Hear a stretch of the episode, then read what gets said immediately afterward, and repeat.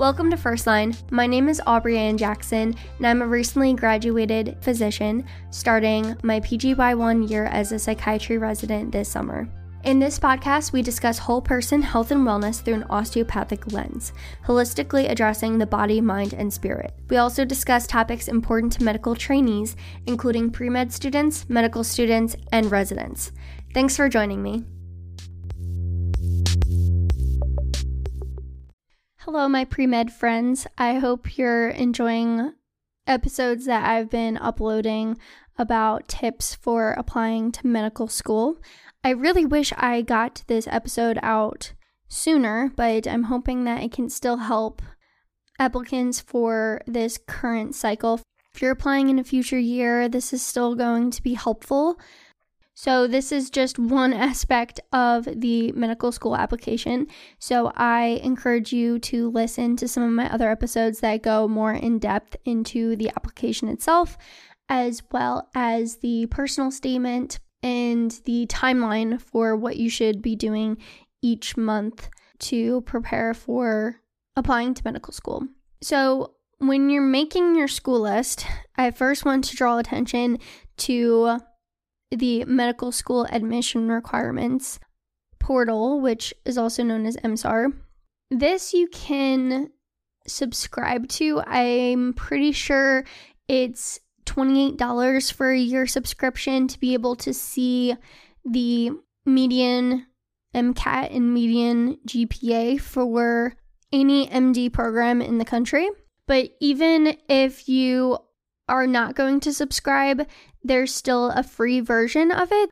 And this is run by the AAMC. So it's going to be the full list, and you can filter it by location if they accept out of state applicants, and then you can also filter by class size, if it's public versus private, if it's urban, suburban, rural. When you look at each individual profile, it will tell you the location, if it's private, public, the application deadline, how many students they accept, and also the tuition. So if you pay for subscriber only content, then you can actually look at the median MCAT, median GPA. You can add programs to your favorites list, and you can also compare programs. If you click on the profile, it can tell you more information like the year that they were founded, uh, when classes begin, how many letters of recommendation, the minimum and the maximum letters of recommendation that are accepted, if they have a secondary application, and how much that application costs. If you have the subscriber view, you can look at interview information. It will say if the MCATs are required and what the oldest date of the MCAT that they accept is. And to let you know about this, so private versus public, typically public schools will prioritize in state applicants. So, if you are from Pennsylvania, you want to stay in Pennsylvania, you probably have a higher chance of getting into a public Pennsylvania school than a private one, or a private school in a different state, or a public school in a different state. And the schools that you have the lowest chance of getting into is those public schools from different states, typically. But this website will tell you if they do have a preference for in state versus out of state. And typically, the private ones will not have a preference. Of course, you can still apply to those schools that are private or public in a different state. Just know that your highest yield is, is probably going to be those public schools in your state or any private school that does not have a preference for in state applicants. In subscriber only, they show you more information deposit information, waitlist information, selection factors. Anyone can see the matriculant demographics and then the matriculant states and countries of where where people are coming from, which is really helpful to see if people have been accepted in your state. So, when you're starting your list, if you have a location preference, that helps to narrow it down. You know, if you want to stay in your same state, or if you have a certain region of the country that you prefer, then it helps to knock down your list quite a bit to only be looking at those schools. If you don't have any preference, then it does widen you a lot more. Then maybe you want to look a little bit more in depth into each program's website. And you also want to think about urban, suburban, rural. So, this website has a ton of data. Again, this is only for MD programs, but I think if you're applying um, through AMCAS, then this is a really great site to use, and I'd say it is worth to buy the one year subscription. There is an equivalent to the MSAR for osteopathic medical schools if you go to aacom.org. So that's aacom.org. If you go under Become a Doctor and click on Explore Medical Schools, there's a Choose DO Explorer that you just have to give them uh, some information and then you're able to view that system. And then you can similarly filter by state institution type. So that's your private versus public, campus setting, that's suburban, urban, rural. If they accept international students, um, if they have combined degree programs, what their mean GPA is, and also mean MCAT. So I'm just looking at the profile for my school that I just graduated from Liberty University College of Osteopathic Medicine in Lynchburg, Virginia. So if I click on that profile, it tells me that it's private, non for profit.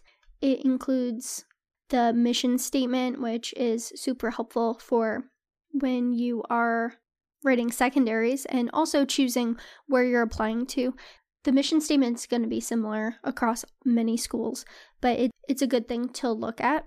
It says if they interview virtual or in person, um, if they require a physician letter. For LUCOM, um, it says that it can be from an MD or a DO. I'm sure some of the osteopathic medical schools require that DO letter.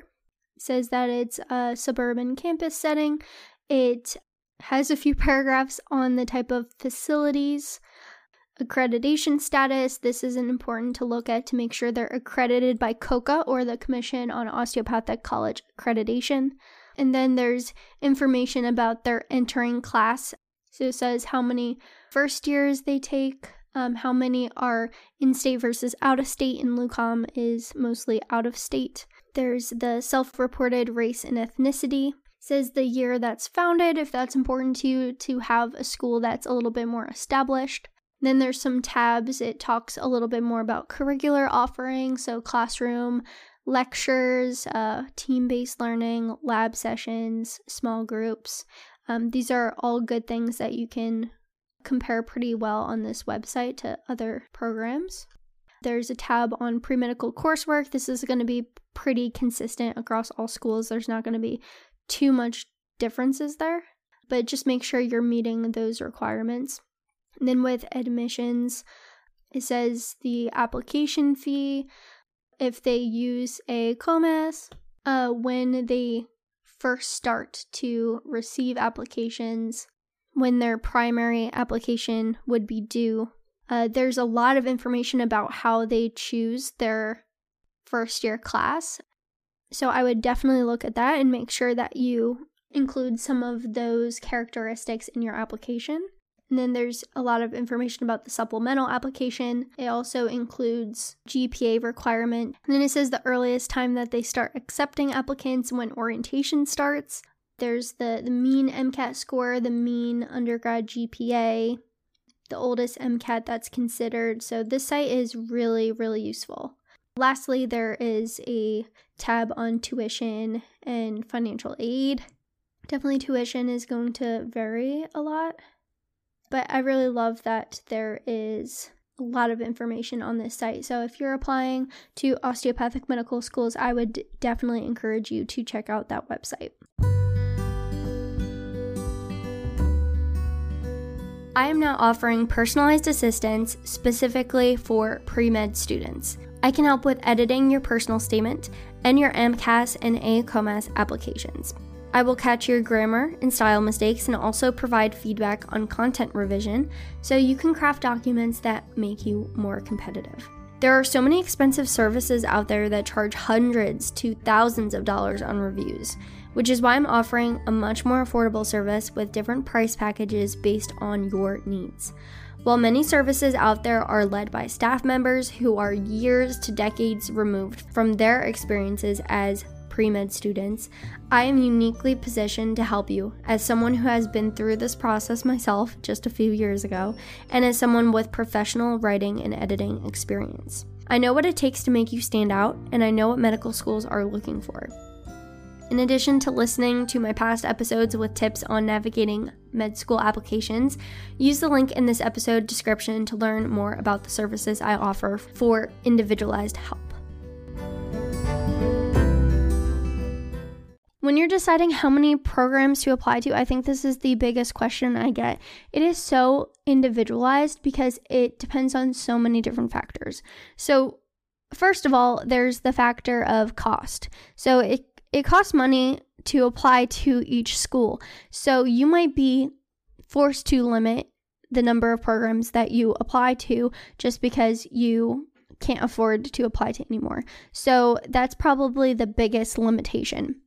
But it's also important to think about what schools you actually want to go to if you're really interested in schools that are less competitive, then you may not need to apply to more, especially if you have a really great GPA and MCAT. So it's it's variable with how competitive of an applicant you are, and then also how competitive the programs you're interested in are. You want to really have a mix of schools that are safeties. So that would probably mean that you are above average GPA and above average for the MCAT, and maybe it's a public school in your state. That would be a safety.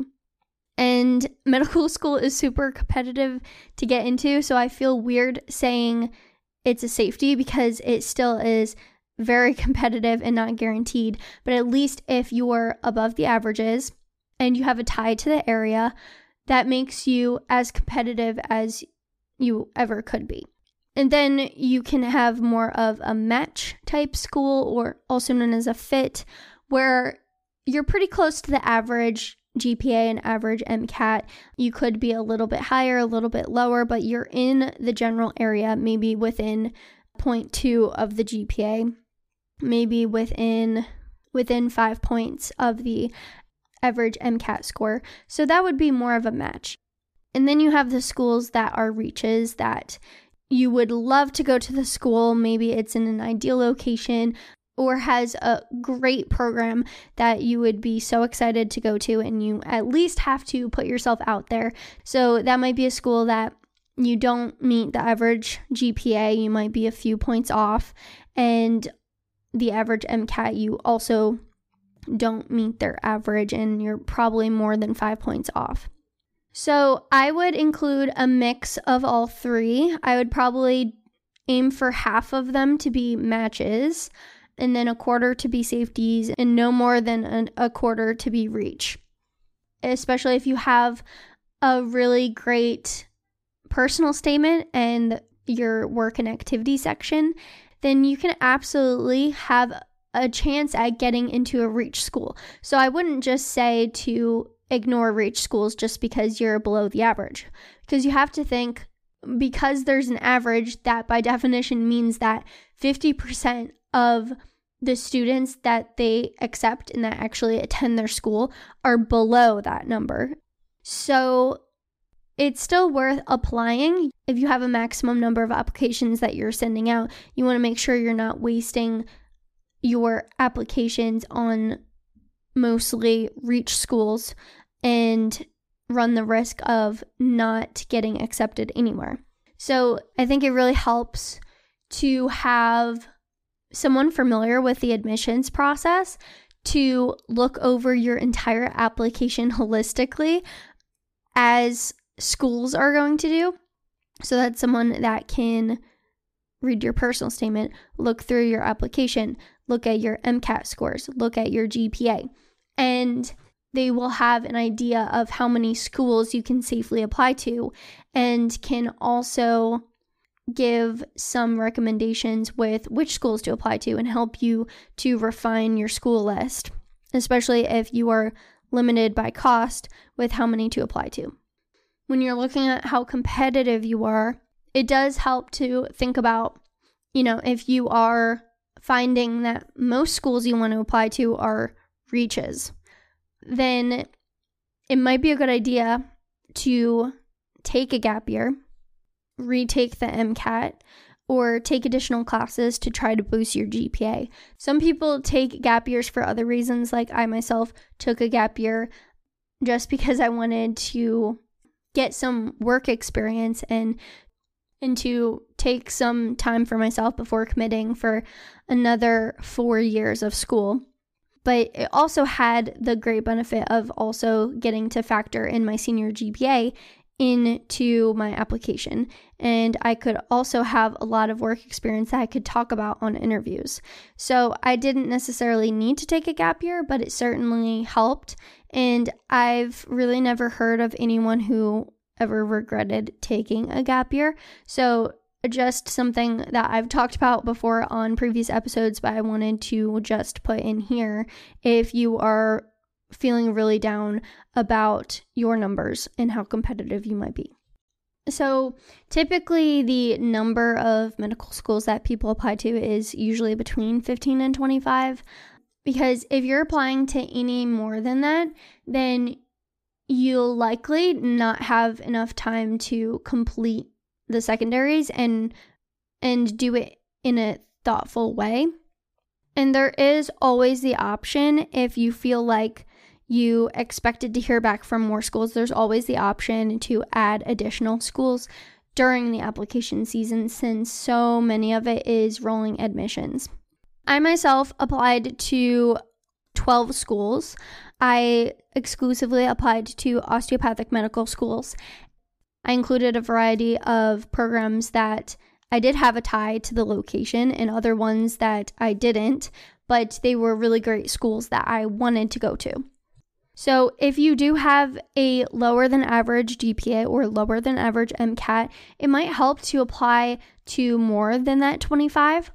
But for the average and above average applicant, 25 might be a little bit overboard, and you might get a lot of secondaries and not really have enough time to finish them all. And you might find that you're not even submitting secondaries for some of the programs, which I guess is a good problem to have, but then you could have saved the money not applying to as many. So, really, overall, this is a very individualized decision. It helps to get someone to look over your application to give you some insight into how competitive you are and how many schools to apply to. And again, with osteopathic medical schools, those schools typically look at your whole application a little bit more in depth and they will focus more on the experiences that you've had and how you're able to speak about osteopathic medicine in your personal statement and your secondaries. So that would be more of a focus. So I wouldn't worry as much if you do not meet the average GPA or average MCAT for those schools because they're looking at a lot more than that. I have heard of a lot of applicants who have applied for medical school several years in a row and are never accepted. And then I see their med school lists and they're applying to the same med schools every year. And the med schools are big names like Harvard and Johns Hopkins. And the applicant might have really great GPA and really great MCAT scores, but they're only applying to the prestigious institutions that are very competitive and that a lot of applicants are applying to. So it's no wonder that again and again they are confused about why they're not being accepted, but they're not changing anything that they're doing. So that's why it is so important to include safety schools and not just to apply to schools based off of name recognition. You want to do some research and look at the quality of the education you're going to receive. You can look at match outcomes, where medical students go for residency after graduating. And you'll see that there are a lot of schools that have very great match rates and very good quality of education, but they might not have that Ivy League name. And you don't really need that Ivy League name. I am of the persuasion that that Ivy League name is really just impressive to tell your family members. And that's about it. As soon as you start as a medical student, I don't think you're going to care about the prestige of your institution one bit. Most residency programs aren't going to care either. And definitely when you complete residency and you go out into practice, unless you want to be in academics and have an academic career your whole life and do research at an institution that has that name brand too. Otherwise, your patients don't care, your employer is not going to care. It's really about how good of a physician you are, your bedside manner, what you were able to learn in medical school and residency. And you're not going to be able to hide behind your prestigious name. So I just want to encourage you to really regard the name of the institution and its reputation as not the most important factor. You need to focus on other things like how happy the students are, the quality of the education, the type of education. Is it pass fail or is it graded? Is there a system for honors? Are lectures required? Are lectures in person, virtual, hybrid? Is there a different type of teaching method that's used, like team based learning? Is there more independent learning um, versus lecture? Those are the things that are going to matter day to day and will affect the quality of your education. So it's important to reflect on what you're imagining med school to look like and how each medical school meets those needs. I think that's far more important than the prestige of the institution because at the end of the day, you're going to become a doctor. You want to set yourself up to have good work life balance and good mental health. So don't go somewhere that you're going to be absolutely miserable just so you can have that Harvard name. Another thing to think about is research. Think about if you're interested in doing research in your career as a physician or not. Please know that every time that you're involved in research, that's less time that you're going to have for patient care but there's a lot of physicians out there that are able to have a balance and the best of both worlds. So, medical schools are going to vary widely based off of how much exposure they'll give you for research. Typically, osteopathic medical schools are going to focus a little bit more on patient care aspects than with research, but many osteopathic medical schools give you plenty of opportunities to get involved so that you can build up a really good CV for when you apply to residency and then you can seek a residency that supports research as well.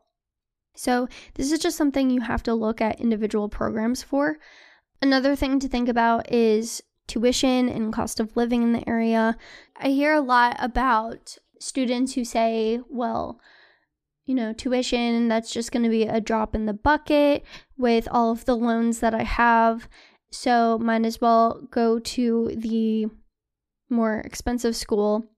But I would argue that, you know, if it's a few thousand dollars difference, then that's one thing, especially if you do like the more expensive school that much more. But tuition really does add up, and especially if you have undergrad loans then it's definitely something to think about because medical schools vary extremely widely.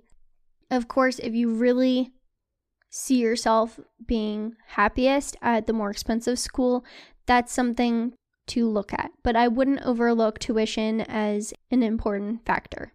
If you're planning on doing public loan forgiveness. So this is when you work for a nonprofit institution and then you you make a total of 120 qualifying payments towards your student loans.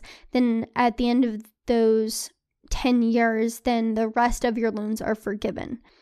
this is something that if you know you're going to do, then the tuition doesn't matter as much because you're you're actually going to get more forgiven if you go to a more expensive school. So make sure that's something you're thinking about. I lastly want to make a plug for osteopathic medical schools. I only applied to osteopathic medical schools and I just graduated from one last week. Most people do not care if you're an MD or a DO. If anything, I've only encountered people and patients who, as soon as I explain what a DO is, they in fact prefer osteopathic medicine to allopathic medicine, and they wonder why anyone would go to an MD school.